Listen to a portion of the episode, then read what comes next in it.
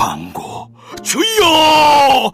제가 정녕 이 광고를 만들었단 말입니까? 기특하도다. 팟빵과 TBS 앱을 통해 나가는 놀라운 팟캐스트 광고로구나. 김어준의 뉴스공장 955쇼 등 TBS 인기 팟캐스트의 광고를 리포트와 함께 광고주님께 바치나이다. 이제 인간계의 김 사장은 대박 날 일만 남았노라.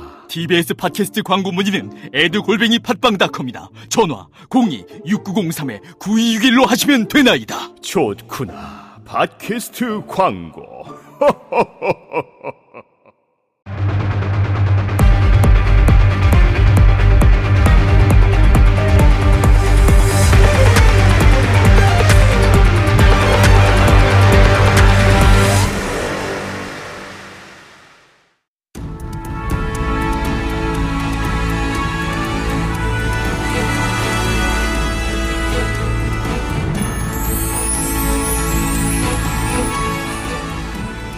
여러분 안녕하십니까?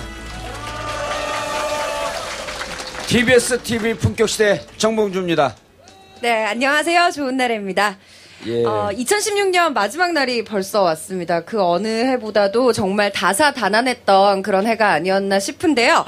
오늘도 역시 광장에 나온 시민 여러분들 또 촛불을 보니까 어, 대한민국은 아직 건재한 것 같습니다. 그렇죠? 예, 2016년 어, 정치도 없었고 헌법도 없었는데 헌법을 만들고 정치를 바로 세운 어, 바로 주인공 주역이 이 자리에 계십니다. 국민 여러분이 헌법이고 여러분들이 대한민국 대통령이었습니다. 박수 한번 해주시기 바랍니다. 어, 지난주에 성탄절 2분 날 어, 우리가 여기에 모였을 때 그때 한 22만 명쯤 모였습니다. 네. 오늘 한 3만 명 더 나오신 25만 명이 지금 우리 TBS 방송국 앞에 있습니다. 힘찬 환호를 한번 보내주시기 바라겠습니다. 반갑습니다. 네, 오늘 송년 특집으로 마련되는 TBS 정봉주의 품격 시대는요. 이곳 광화문 촛불 집회 현장에서 오후 5시부터 저녁 8시까지 총 3시간 동안 생방송으로 진행이 됩니다. 계속해서 함께 해 주시기 바랄게요. 자, 오늘 첫 번째 순서는 어, 올해 한 해 있었던 주요 이슈를 정리해 보도록 하겠습니다. 어, 여러분 잘 아시죠? 우리 TBS 품격 시대 어, 단골. 그렇다고 뭐 기자가 잘린 건 아닙니다. 시사인 고재열 기자 자리하셨습니다. 어서 오세요. 안녕하십니까. 예. 몇 가지 그 쓸데없는 네. 뉴스 빼놓고 가장 핵심적인 그 사건 몇 가지 정리를 좀 하시고 예, 그렇게 하시죠. 아무래, 예, 아무래도 그 총선과 네. 어, 최순실 박근혜 탄핵 국면 이 부분이 좀 주요하게 얘기가 돼야 되겠죠? 그렇게, 그렇습니다. 예. 예, 그 이외에 가장 다- 궁금해하실 그렇죠. 그 이외에 다른. 사건들도 한번 좀 정리를 네. 좀 해보시죠. 일단 뭐 올해 기자로서 가장 좀 가장 필요한 조치는 김영란법이었던 것 같습니다. 음. 예, 그동안 좀 부끄러움이 많았습니다. 기자들이 어, 그동안 어디 가서 너무 접대를 많이 받고 너무 신세를 많이 지고 그래서 어, 국민을 바라보는 것이 아니라 그들의 취재원을 바라보는 이제 그런 취재를 많이 했었는데 어, 그런 근절할 수 있는 좋은 법이 만들어져서 어, 의미 있었던 한 해였던 것 같습니다. 예. 그런데 네. 아, 보통 이제 기자분하고 예. 어, 경찰하고 세무서 직원하고 셋이 식사를 하면 그 전에 김영란법 이전에 누가 술값을 내요? 뭐 하여튼 기자가 안 냈던 거는 분명한 것 같습니다. 예. 기자, 세무서 직원, 경찰, 경찰 직원 식당에서 식사를 하면요. 술집 주인이 술 내, 돈을 냅니다. 하여튼 그럴, 그럴 정도로 자조적으로 어, 기자들은 받는 월급을 통으로 집에 가져가고 예. 그리고 숟가락 하나만 들고 쫓아다니고 그렇죠. 그리고 너무 기자들 폄하하는 거 아닌가? 사실 김영란, 그랬죠. 김영란법 시행 전후로 정말 부끄러웠던 것은 음. 그 김영란법에 이 기자들이 들어가니까 온갖 언론사에서 이 법이 지금 경제를 망치는 원흉이고 아하. 어, 우리 뭐 소- 소고기 소비, 뭐 굴비 소비, 뭐 이 굴비가 한숨을 쉬고 소고기가 뭐 통곡을 한다는 그런 식으로 기사를 쓰고 그 모든 책임을 김영란법에 전가하는 어떤 그런 행태를 보였는데 정말 그 부끄러운 행태였던 것 같습니다. 그런데 이제 보통 정치부 기자들은 의원들하고 네. 기자들하고 하면서 이제 서로 정보 교류를 하잖아요. 예. 그런 식사를 하면 아무래도 이제 기- 정치 국회의원들이 나이가 좀 있고 네. 또 이제 기자들이 어린 경우가 많잖아요. 예, 그렇습니다. 그러면 이제 대한민국 사회에서는 인지상정으로 그래도 한 살 더 먹은 내가 돈도 좀 더 버는 내가 식사 삼아. 네. 근데 이런 것까지 다 막을 수 있나요? 일단 뭐 이해 관계자일 경우에는 이제 예. 엄격한 규정이 있고 이제 이해 당사자가 아닐 경우에 뭐 3, 50 그런 룰이 있으니까 근데 그게 오히려 더 편해주, 편해지는 것 같아요. 왜냐하면 아. 상대방이 어떤 그 과한 친절을 베풀려고 그럴 때 법이 이러니까 내가 받지 않겠다라고 자신 있게 또 얘기할 수도 있고 그래서 상대방도 이 사람이 어, 괜히 자기 잘난 척하느라고 나한테 이렇게 안 받아먹는구나 이렇게 생각하는 게 아니라 예, 법의 테두리 안에서 하는구나 이렇게 생각할 수 있어서 오히려 서로를 좀 편하게 만들어준 것 같습니다. 예. 여의도 풍속도 중에 식당에서 보니까 어, 김, 영란 정식. 김영란 정식 만들어졌어요? 예, 어, 뭐, 한번 소개 좀 해주시죠. 그 정도로도 이렇게 충분히, 어, 뭐 맛있게 먹을 수 있지 않습니까? 그리고, 어, 이 자기가 먹은 만큼 자기가 내는 더치페이 문화도 좋은 것 같고요. 네. 저도 아직 이렇게 그 몸에 잘 안 배서 특히 이제 공무원분들하고 같이 이 중국집에서 짜장면 먹고 각자 이렇게 짜장면 값 하나씩 낼 때 조금 어색하긴 하더라고요. 그렇지만 뭐 정말 좋은 법이고 필요한 법이라고 생각합니다. 예. 네. 좋은 나래 씨. 네. 김영란법이 통과되고 난 다음 기자들이 저한테 전화를 많이 왔어요. 아, 그래요? 식사하자고. 네. 왜냐하면 저는 직접적인 이해 당사자가 아니에요. 아. 그렇죠. 뭐 이상하게 웃음을 웃어. 왜냐하면 그 기자들이 제 기사를 안 쓰거든요. 어, 왜, 왜 안 쓰죠? 아니, 제가 지금 정치인이 아니니까. 그렇죠. 네. 그럼 이제 우정을 왔다 갔다 하고. 음. 그러니까 그 전에 아름다운 추억을 기억하는 기자들이 저한테 전화 와서.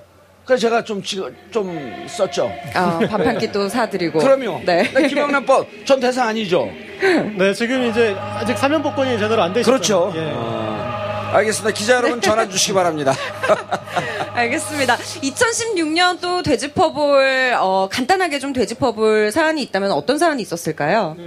김영란법 말고 이렇게 네. 이제 일단은 지금 어, 올해 북한과 관련해서 어, 양쪽으로 쌍끌이로 안 좋은 일이 있었던 것 같습니다. 일단 북한이 핵실험, 미사일 실험은 그 실험대로 계속 재개하면서 우리가 그걸 견제하기 위해서 경제 제재를 한다고 개성공단을 폐쇄하지 않았습니까? 예. 그래서 어, 경제적으로는 어, 우리도 손해를 보고 그러면서 북한의 어떤 우리가 핵 개발이나 미사일 개발을 막지도 못하고 그런 두 가지 면에서 안보와 경제 모두 실패했던 그런 한 해였던 것 같습니다. 어, 동시에 사드 배치 전격적으로 강행한 거 7월 7월 5일 날, 7월 8일 날. 예. 그것 때문에 지금 연말 경 어제 그제도 뉴스를 보니까 전세기 띄우는 것까지도 지금 중국에서 막고 있다.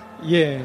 이 실질적으로 경제적인 피해가 좀 심각해지잖아요. 그렇습니다. 사드 배치도 빼놓을 수가 없죠. 일단 이제 이 모든 것의 출발이 어떤 어, 뚜렷한 대북 정책 철학이 있거나 그리고 뭐 고매한 학자님들이 어떤 만든 어떤 그런 로드맵에 의해서 움직인 것이 아니라 이 국정농단 세력인 최순실 씨가 아, 북한은 곧 붕괴한다. 아하. 그러니 우리는 어, 통일을 대비하자. 통일은 대박이다. 이런 단순한 어떤 예. 개인의 신념과 그런 무지의 결과에 의해서 이런 모든 것들이 일어난 것에 대해서 어, 정말 그 통탄을 금할 수 없고요. 그리고 지금 이 중국과의 문제에서 거기 이렇게 북한과의 문제도 그렇지만 가장 결정적인 것은 모든 것들을 국내 정치를 위해서 국내 정치의 위기 조성을 위해서 이런 중요한 사안들을 어, 너무 다 손쉽게 이용해 버린다는 게 있죠. 예, 네. 그래서 어, 지금 그 사드 배치에 대해서 중국 당국이 갖는 어떤 위협감이 상당합니다. 어, 그것은 이제 이것은 미국이 중국을 겨냥한 시설이라는 데 대해서 어떤 그 제론의 여지가 없고 시진핑 주석 입장에서는 내년에 제 19차 중국 전국 공산당 대회가 있어요. 이거 정말 중요해요. 어떤 권력을 2017년에요? 네, 그렇습니다. 예. 그런데 거기에서 미국과의 관계를 어떤 식으로 맺었느냐, 그리고 한반도 주변을 어떤 식으로 재정돈했느냐를 보여줄 수 있는 지점인데 거기에 시진핑이 실패했다라고 결정적으로 이 공격할 수 있는 지점이 바로 미국 사드 배치. 배치입니다. 예. 어, 그렇게 민감한 것인데 그리고 시진핑 주석이 박근혜 대통령에게 엄청나게 공을 들이고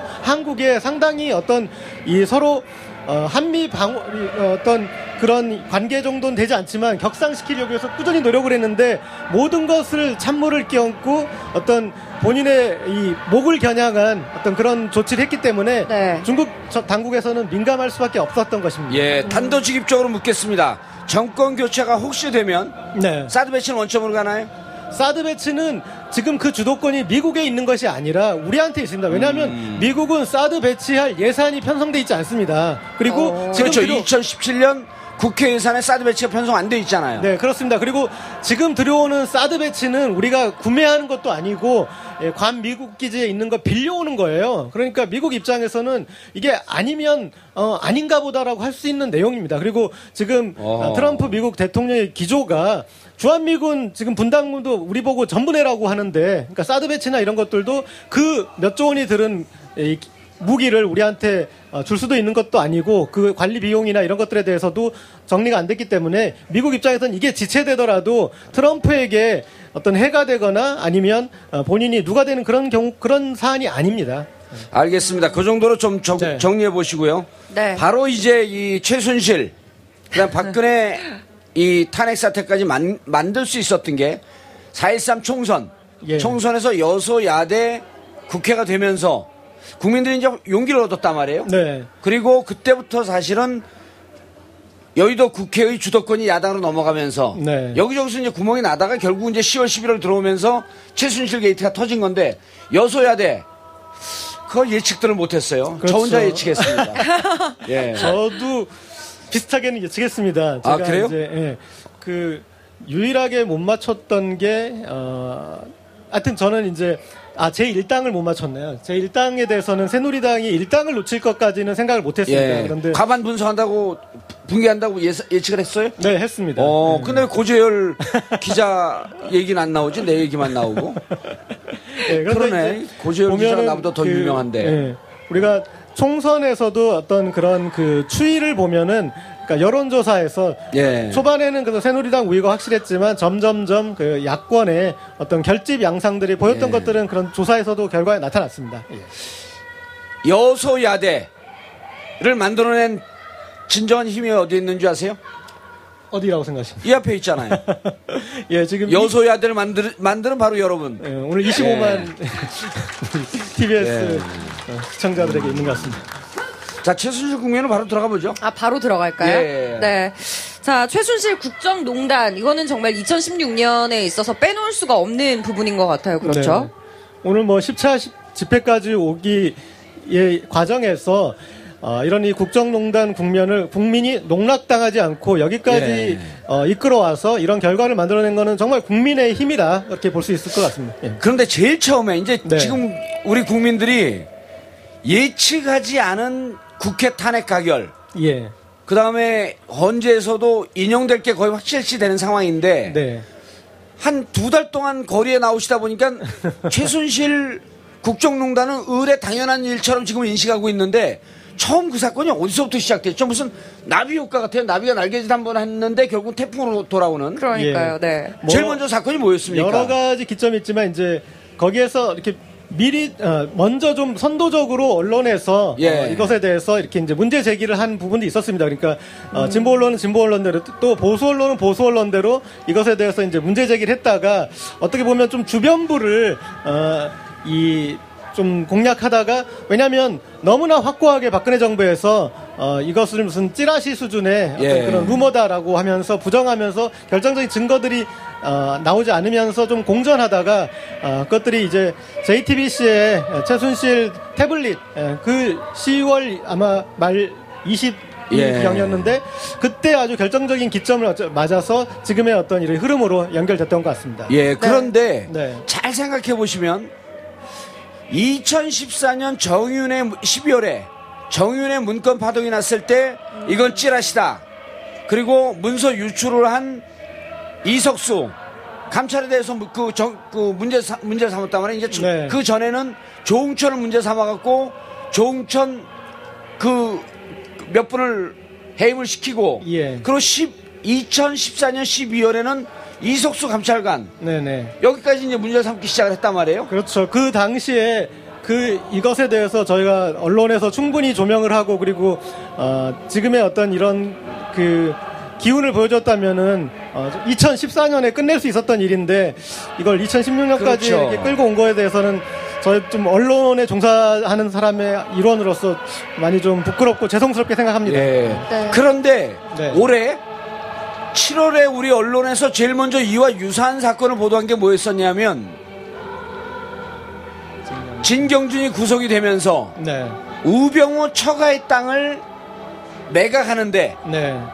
진경준이 관여하고 있었다?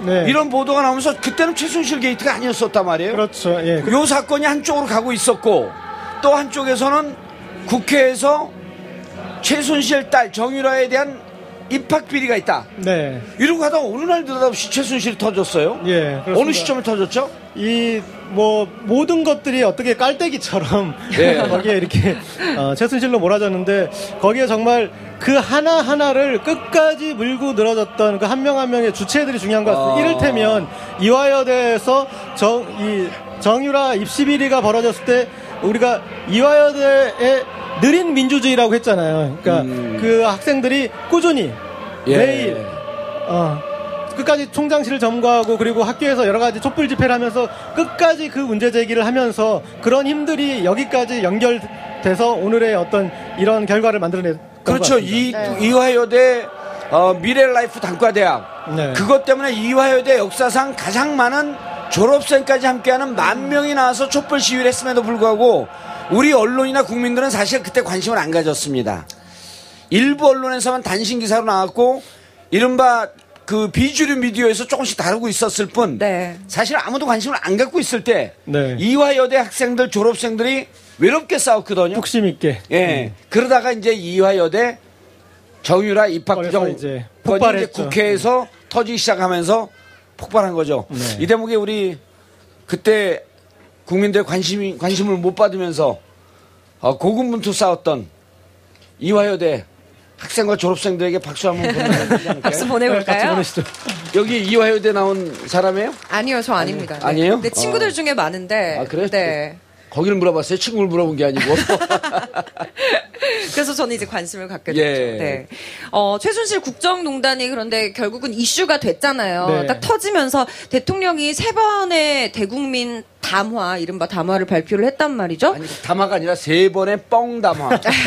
이른바 담화를 네, 발표를 했는데 결국은 이제 국민의 분노만 더 키우게 된 것 같습니다. 어떤 점이 가장 큰 문제였다라고 생각하시나요? 그러니까 어떤 위기관리 커뮤니케이션에서 보자면 박근혜 대통령의 담화는 뭐가 문제였냐면 어, 이 본인은 사실은 자신감이 있었을 거예요. 왜냐하면 그동안 정치적 위기 극복을 해냈던 위기 그렇죠. 관리의 어떤 네. 주체고 선거의 여왕 아니었습니까? 그리고 어떤 이 보수 세력이 위기에 당했을 때 짠하고 나타나서 구원했던 구원의 여신이었고 그래서 본인은 위기 관리를 할 수 있다라는 어떤 그런 자신감이 있었는데 이게 대세가 기우는 방향에서 이미 일반 국민들이 여기까지 잘못이다 알고 있는 것에 대해서 어, 인정하는 범위가 너무 적었어요. 예. 그러니까 그래서 다 그랬을 경우에 그리고 본인에 대한 호의적인 게 아니라 어, 본인에 대한 부정적인 어떤 그 이 기류가 있는데 어, 거기에 정말 찔끔찔끔 그런 사과했던 것들이 이제 어떤 어, 그 오히려 이 담화가 끝나면 국민의 분노를 더 자극했던 것 같고요. 그리고 이제 그 중에서 가장 교란 교란적인 것이 어, 이 3차 담화였죠. 그 예. 3차 담화가 있고 난 다음에 이게 이제 어, 이 야권에서 어, 탄핵을 추진한 어떤 그 동력을 조금 상실하고 그리고 여권에서 어, 그동안 이제 또 탄핵으로 기울었던 비주류 비박계들이 예. 어, 또이 돌아서고 그래서 돌아서서 어떤, 예. 탄핵을 좀 반대하는 그렇습니다. 그렇듯 그 어떤 혼란의 와중에 그래서 12월 9일 이 탄핵 어, 표결 전에 제가, 제가 봤을 때 한 일주일 정도 정말 혼란스러운, 혼란스러운, 전국이 음. 벌어지겠다 그랬는데 그 모든 것을 촛불 시민들이 12월 3일 날 6차 예. 촛불 집회 232만이 결집하면서 모든 것을 정돈해 줬습니다. 제가 그걸 지켜보면서 이것은 간접 여의도 정치, 간접 민주 정치에 대한 아, 광화문 정치, 광장 정치, 직접 민주 정치의 어떤 승리다라는 그런 생각이 들었습니다. 그러니까 예. 이 국민들이 정치인들이 꼼수를 부리는 것에 대해서 용서를 하지 않겠다. 너희들은 아. 생각하지 마. 너희들은 시키는 대로 해. 이렇게 강력한 힘을 보여줬고 그것에 대해서 어, 새누리당 비박계가 굴복하고 그리고 예. 또 어떤 가을지자 행보를 벌였던 어떤 국민의당 일부 세력들도 어, 이 마음을 고쳐먹고 예. 그렇게 해서 어, 탄핵이 일사불란하게 이루어졌던 것 같습니다. 예, 12월 3일 날 언론에서는 232만이라고 얘기를 했는데 네. 아, 골목에서 수어, 숨어서 아무도 그러니까 이른바 그 이순 이순신 촛불을 든 분들이 계세요. 내가 촛불을 든 걸 아무에게도 알리지 마라. 그분들이 전국적으로 계산해봤을 때 2만 명이 있었습니다. 그 토탈 합하니까 234만. 국회에서 찬성표도 234표. 세상에 이렇게 기가 막히게 맞을 수가 없잖아요. 예, 가- 갖다 붙이는 데는 정 의원님 뭐 특허를 드려야 될 것 같아요. 예, 우주의 기운이 저를 돕고 있습니다. 자, 그런데, 네. 어, 은나래 씨. 네.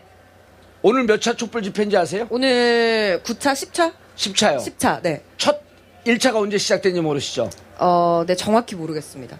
10월 29일입니다. 10월 29일. 예, 10월 29일 촛불 집회 끝나고 2차 촛불 집회 끝난 그 다음날 일요일 날, 주일 날 네. 아침에 제가 오마이뉴스 팟장 정윤성, 장윤성 기자에게 전화를 해서 아침 11시에 그 제가 팟장 나서 한번 얘기를 했어요. 네. 아침 11시에 저희 집이 1층에서 창문을 통해서 하늘을 보면서 전화를 하는데 하늘을 보는데 벼랑 안에 하늘에서 두 개의 기운이 부딪히는 거예요. 네. 최순실 기운과 봉도사 기운이 부딪히는데 아, 네. 봉도사 기운이 제압하면서 이게 하늘을 덮는 거예요. 그래서 내가 장윤성 기자한테 진짜입니다. 전화를 해서 끝났다. 이 기운은 끝났고 이건 탄핵까지 간다. 그랬더니 장윤성 기자가 의원님 보통 같으면 깔때기 들이대지 마세요. 그런데 그날은 처음으로 의원님 소름 돋았어요. 그래서 그 다다음날 제가 바짝 나서 얘기를 했어요. 이거를 제가 이미 2차가 지났을 때 예측을 했습니다. 어. 놀라운 예측력 아니에요? 아니 그거보다 저는 더 놀라운 게 네. 보통은 천사를 보거나 그러는데 하늘에 있는 자기 자신을 본 거에 대해서 그게 더 놀랍습니다. 나의 기운을 맞대는 거죠. 자, 사실은 10월 9일 날, 29일 날 1차 촛불 집회는 이 장소가 아니었고 청계광장이었습니다. 청계천이었는데 그때 처음 집회를 주최하는 분들이 막 시작을 하는데 흥분을 해갖고 저희는 정확하게 여러 번 해봤기 때문에 계산이 되는데 그때 현장이 저는 6만쯤으로 예측을 했어요. 그리드로 이게 딱 하면 그 견적이 나오거든요. 네. 근데 주최 측에서 뒤가 안 보이니까 2만 명이라고 발표를 했어요. 그리고 마지막에 한 9시가 넘어서 6만 명이라고 다시 발표했는데 이미 언론은 주최 측 추산 2만 명, 그럼 경찰 추산 한 2, 3천 명 이렇게 발표를 했는데 그때부터 사실은 하루도 한 주도 빼지 않고 이 거리로 나온 우리 시민들이 바로 오늘의 이 탄핵 정국을 만들어 왔다. 그리고 대한민국 민주주의를 바로 세웠다. 이렇게 해도 과언이 아닐 것 같습니다. 마- 맞습니다. 뭐 거기에 대해서는 뭐 이론의 여지가 없을 것 같고요. 그리고 이 중간에 촛불 집회가 진행되는 와중에 어떤 시위 방식에 대한 약간의 좀 문제 제기도 있었습니다. 어, 그렇죠. 예, 정말 예. 이 숫자가 계속 이렇게 모여가지고 여기서 축제만 하고 갈 것이 아니라 이 힘을 모아서 어떤 한번 엎어보자라는 이제 또 그런 분들도 있었지만 그러나 저는 가장 무서운 것은 여럿이 함께 할 수 있는 것 음. 아닌가 그리고 그 힘을 저희가 6차 집회 뒤에 탄핵 표결 때 느꼈지 않습니까? 예. 그 어, 정치인들이 그뭐 이 봉도사님은 따로 기운을 이렇게 받으시지만 네. 그들은 숫자에서 기운을 받습니다. 그래가지고 예. 그 숫자에서 어, 기운을 받고 어떤 국민의 명령대로 그리고 새누리당이 이제 어, 탄핵 이후에 어, 너희는 생명이 다했으니 어, 새로 만들어라. 그러니까 또 그 분당하는 그 분당의 에너지도 나타나고 있지 않습니까? 그렇죠. 그 명령도 사실은 국민이 내린 거예요. 뭐라고 내렸냐면 바로 이 집회 현장에서 새누리도 공범이다. 네. 그러니까 공범에 오명을 쓰지 않으려고 무슨 신당 만들었죠? 개혁 보수 신당. 개혁 보수 신당 예. 가칭이지만 가칭 개혁 보수 신당. 예. 근데 은나라 씨 처음에 해외 언론들이 이 촛불 집회 이 스캔들을 영어로 뭐라고 보도했는 줄 아- 기억나세요? 글쎄요. 샤머님 스캔들. 아, 샤머니즘. 아, 샤머니즘 스캔들. 네, 샤머니즘. 왜 샤머님이라 그랬지? 샤머니즘 스캔들. 그러니까 네. 이걸 보고 해외 우리 동포들이 창피해갖고 제가 11월 아, 말 맞아요. 12월 초에 미주 순회 콘서트를 하는데 너무 창피하다. 음. 그런데 이게 11월 중순을 넘어가면서 그때 이제 100만이 넘은 네. 100만 11월 5일, 11월 12일 100만이 넘는 시민들이 거리로 나오는 걸 보면서 음. 세계에서 가장 위대한 candle strike 촛불 집회를 보고 있다. 네. 예. 하니까 우리 교민들이 너무 자랑스러워해요. 네. 대한민국의 대통령은 청와대에 있는 것이 아니고 거리에서 찬손을 호호 녹이면서 들고 있었던 우리 국민들이 대통령이었다. 맞습니다. 네. 예. 저희 대한민국은 국민들의 공통 취미가 있는 것 같아요. 공통 취미가 뭐냐면 국난 극복. 아, 그렇죠. 네. 97년도에 IMF 왔을 때도 근무기 했었죠. 네. 예. 그리고 3.1 운동 때도 저는 좀 이런 기분이지 않았을까 싶습니다. 그러니까 저희가 나라가 어, 넘어가고 한 거의 10년이 다 되었는데 아무런 어떤 움직임이 없어서 자기 주변에 있는 사람에 대해서 불신하지 않았겠습니까? 우리는 어쩔 수 없는 민족이다. 조선 민족은 어쩔 수 없다. 그런 생각을 했을 것이고 지금 이명박근혜 몇 년 동안 그런 생각들이 많으셔서 이민이나 가야겠다. 이민 가야겠다. 이런 생각하셨을 그렇죠. 분이 있었는데 네. 3.1운동 때 정말 그 이 총알이 날라드는 와중에서도 이렇게 나가셨던 어, 우리 이 선조들이 있었듯이 네. 이렇게 국민들이 다 나오니까 지금 이제 이민 가신 분들 후회하고 있다는 얘기 들리기 시작하는데 그렇죠. 이거 네. 서로가 서로를 확인하는 그런 어떤 재미가 있는 것 같습니다. 그리고 아까 새누리도 공범이다 이렇게 그런 우리가 주장을 했었고 또 외쳤던 것이 있습니다. 재벌들도 공범이다. 아하.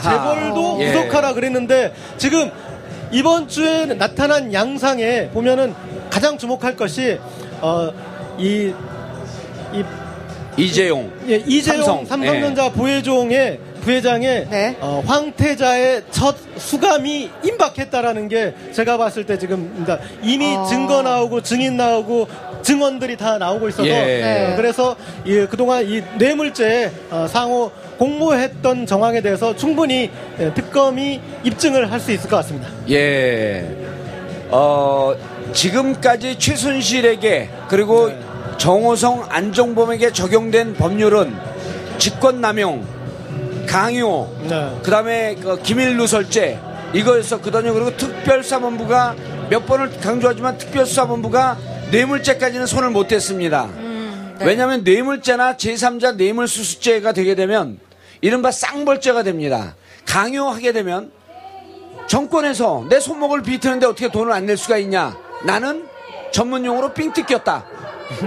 그런데 이제 뇌물죄가 되면 대가를 바라고 돈을 준 것이기 때문에 쌍벌죄, 돈을 준 국의 재벌도 처벌의 대상이 되고 돈을 받은 최순실 박근혜 쪽도 처벌의 대상이 되기, 때- 되기 때문에 네. 특별수사본부에서는 뇌물죄까지는 적용을 못했거든요. 그리고 처음에 특검 뜰 때도 우리가 과연 뇌물죄까지 갈까? 과연 박근혜 대통령 그다음에 대한민국을 쥐락펴락하고 있는 삼성까지 이 칼 끝을 향할까?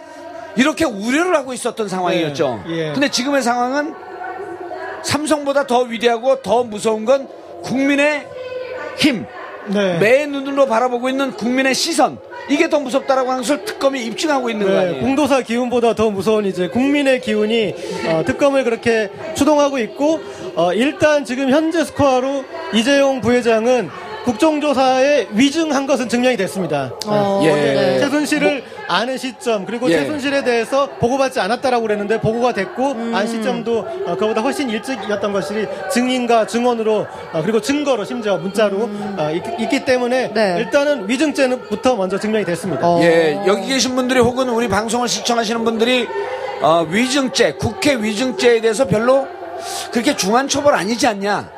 그런데 왜 위증죄를 지금 적용, 지금까지 적용을 못 시켰냐면 막상 국회의원들이 언론이나 카메라를 들이대면 위증죄로 고발하겠습니다, 고발하겠습니다 하면서도 네. 고발을 한 케이스가 별로 없습니다. 아, 그런데 이번에 특검이 국정조사를 보면서 많은 분들이 위증을 하고 있다. 근데 위증죄는요, 일반 위증죄는 1년 이상, 1년 이상 10년 이하의 징역인데 국회 위증죄는 훨씬 더 엄중합니다. 왜냐하면 국민을 속인 것이기 때문에. 그렇죠. 그래서 지금 국회에서 증언을 했던, 위증을 했던 그분들을 1차적으로 위증죄를 걸게 되면 빠져나갈 수가 없는 거죠. 그렇죠. 네, 그렇습니다. 제가 국회의원 한 티 나죠. 예. 네, 아까 그런데 티를 내는 거에서는 국회의원 티도 재밌지만 저기 수감자 티가 더 재밌었던 것 같습니다. 아, 수감자 티요? 그건 방송할 땐 안 합니다. 그런 수감자라고 그러지 말고요. 법무부 출신. 좀 용어를 정확히 얘기해 주세요. 예. 네. 어, 아까 이제 외신에 대해서 잠깐 이야기를 했었는데 다시 촛불 집회로 좀 돌아와 보고 싶어요. 외신들이 우리나라의 평화적인 집회, 평화적인 집회에 대해서 많이 앞다퉈 보도를 했고 결국은 국민들께서 국격을 높이고 있다라는 생각이 들거든요. 어떻게 보고 계시나요? 그리고 저는 이제 이 중에서도 어, 자라나는 우리 청소년들이 에, 이 촛불 집회 어, 이 자장을 민주주의 학교로 어, 여기에서 경험하는 것들 그런 것들이 정말 좀 뿌듯한 것 같아요. 그러니까 제가 얼마 전에 인터뷰를 봤는데 그이 어, 어떤 여고생이었는데 아니 지금 이제 공부하기도 바쁜데 어? 이 여기 와서 이럴 그런 시간이 있느냐 네. 그런 질문을 하니까 이 여고생의 답변이 뭐였냐면 어, 미래가 없는데 어, 내가 공부를 한들 뭐가 되겠느냐 미래를 나라를 먼저 세우고 미래를 먼저 만들고 그 다음에 나도 공부를 하겠다 어떤 이런 말을 했는데 어, 그런 모습을 보면서 뭐 일단 우리가 이 부모 세대로서 부끄럽기도 하지만 그래도 대한민국의 미래가 어, 밝구나 그런 네. 확신을 했습니다. 예. 네. 그런데 저는 아 지금 이 자리에도 어, 아이를 데리고 나오신 부모님들이 계십니다. 많아요. 근데 네. 어찌 보면요 아이들이 정말 재미없는 거거든요. 그 이 아이들 머릿속에는 한 두세 시간 뒤에 얼른 끝내고 떡볶이하고 오뎅 사 먹을 생각밖에 없어요. 왜냐면 광화문 가면 떡볶이 사줄게 그러고 살살 꼬셔갖고 나오거든요. 나오기 싫어하니까. 근데 여기에 한번 이렇게 참석한 아이들의 머릿속에 또 몸속 몸이 기억하고 있는 이 민주주의 현장은 사실은 우리의 상상을 초월합니다. 그래서 아이를 데리고 나오신 분들이 어, 특히 어, 우리 민주주의에 대한 사랑이 남다르다 하면서 감사의 말씀 드리겠습니다. 네. 거기에 또 하나 더 보태자면 이렇게 모여서 그 결과가 어떤 정치적 올바름을 이뤄냈다. 그러니까 저도 12월 어, 3일 촛불 집회 때는 이, 이 아들하고 같이 왔는데 그 뒤에 어, 12월 9일 날 탄핵 국회에서 소추가 되, 탄핵이 이렇게 표결이 되지 않았습니까? 예. 그래서 너의 어떤 그 행동이 어, 우리의 어떤 그 이 정치적 올바름을 이뤄냈다. 그런 원 경험도 중요할 것 같습니다. 예, 그리고 저는 이제 개인적으로, 어, 올해 11월 14일이 되면 백남기 어르신이 물대포 맞아서 쓰러진 2주년이 돼, 2주기가 되는 날입니다. 그럼 우리 국민들이 이제는 선택을 해야 돼요. 2017년 11월 14일 백남기 어르신을 추모할 것이냐, 아니면 1917년 11월 14일 100년 전에 태어난 박정희 전 대통령의 탄신을 축하할 것이냐 어, 라고 하는 역사적 갈림길에 대한민국이 지금 서 있습니다. 이 숫자 모르셨죠? 어, 저 몰랐습니다. 저- 그러면 어, 소름, 소름 돋았어요. 네, 예. 저도 소름 돋았어요. 저는 그런 것만 지적을 합니다. 늘. 그래서 저는 얼마 전에 이해찬 총, 전총 이해찬 의원이 그런 얘기를 했어요. 박근혜 집안에 뿌리가 뽑히는 것 같다. 아, 그리고 그 누구죠 전혁 의원이 그랬잖아요. 굿바이 박의 나라. 음, 네. 그런데 이게 이 뿌리가 지금 100년 동안 있어 왔는데 공교롭게도 이 1917년 11월 14일 그리고 2017년 11월 14일은 백남기 어르신이 쓰- 쓰러진 2주기가 되는 날과 탄생한 지 100년이 되는 날입니다. 어떠한 길을 선택할지는 우리 국민이 이 역사를 얼만큼 엄중하게 바라보느냐에 따라서 추모냐 축하냐의 갈림길에 쓸 것 같습니다. 어느 쪽으로 될 것 같까요? 예, 추모 쪽으로 갈 것 같다고요? 근데 20만 명이, 25만 명이 모이셨는데 3명만 답변을 하시네. 예, 백남기 어르신에게 박정희 대통령이 백기를 들 것 같습니다. 예. 그리고 백남기 어르신, 제가 이제 왜 그 말씀을 꺼냈냐면, 백남기 어르신이, 어, 외인사가 아니, 아니고 사망 원인을 서울대 병원, 병원의 한 의사가 네. 사망 원인을 왜곡했잖아요. 이럴 때 선배님들 부끄럽습니다. 사망 원인은 외인사 맞습니다라고 성명서를 자기 이름을 걸고 낸 사람들이 누구 일차가 누구냐 누구였었냐면 서울대학교 의대생들이었습니다. 네. 이 의대생들은 50% 이상이 강남 출신들이에요. 그리고 자기 개인밖에 모를 거라고 사람들이 오해를 했던 그 의대생들이 제일 먼저 나서서 백남기 어르신의 사망 원인은 외인사 맞습니다. 선배님들 부끄럽습니다. 그러니까 졸업한 의사들이 또 강남에서 영업을 하고 있는 졸업한 의사들이 우리 후배들에게 부끄럽습니다. 이것은 외인사 맞습니다라고 하는 성명서를 발표할 때 아 저는 대한민국의 역사가 왜곡됐던 역사가 이제 바로 가고 있구나 네. 하는 느낌을 얻었습니다. 예. 예, 저도 뭐 그 그 측면에서 우리가 그동안 어, 지난 이명박근혜 9년 동안 어, 상식을 상실하고 있었는데 그 상식이 하나 둘씩 되돌려줄까 이건 어떤 이념의 보수와 진보의 문제 그런 문제 아니지 않습니까? 우리가 잃어버렸던 어떤 그 상식이 다시 세워주고 있고 되돌려주고 있다라는 어, 그, 거기에 어떤 대표적인 사례였던 것 같습니다. 예. 네. 자, 매번 광화문 광장에 나올 때마다 고개, 고재열 기자님 또 함께 해주셔서 너무 감사드리고요. 어, 2016년 품격시대의 가장 큰 수확은 뭘까요? 어, 정봉주가 진행을 맡은 게 아니고 어, 고재열 기자를 우리 고정 캐스터로 어, 고정 패널로 모신 겁니다. 고재열 기자님 감사합니다. 네, 감사합니다. 네, 새해 복 많이 받으세요. 네, 감사합니다. 여러분은 지금 광화문 촛불 집회 현장에서 생방송으로 진행 중인 송년 특집 정봉주의 품격시대와 함께하고 계십니다.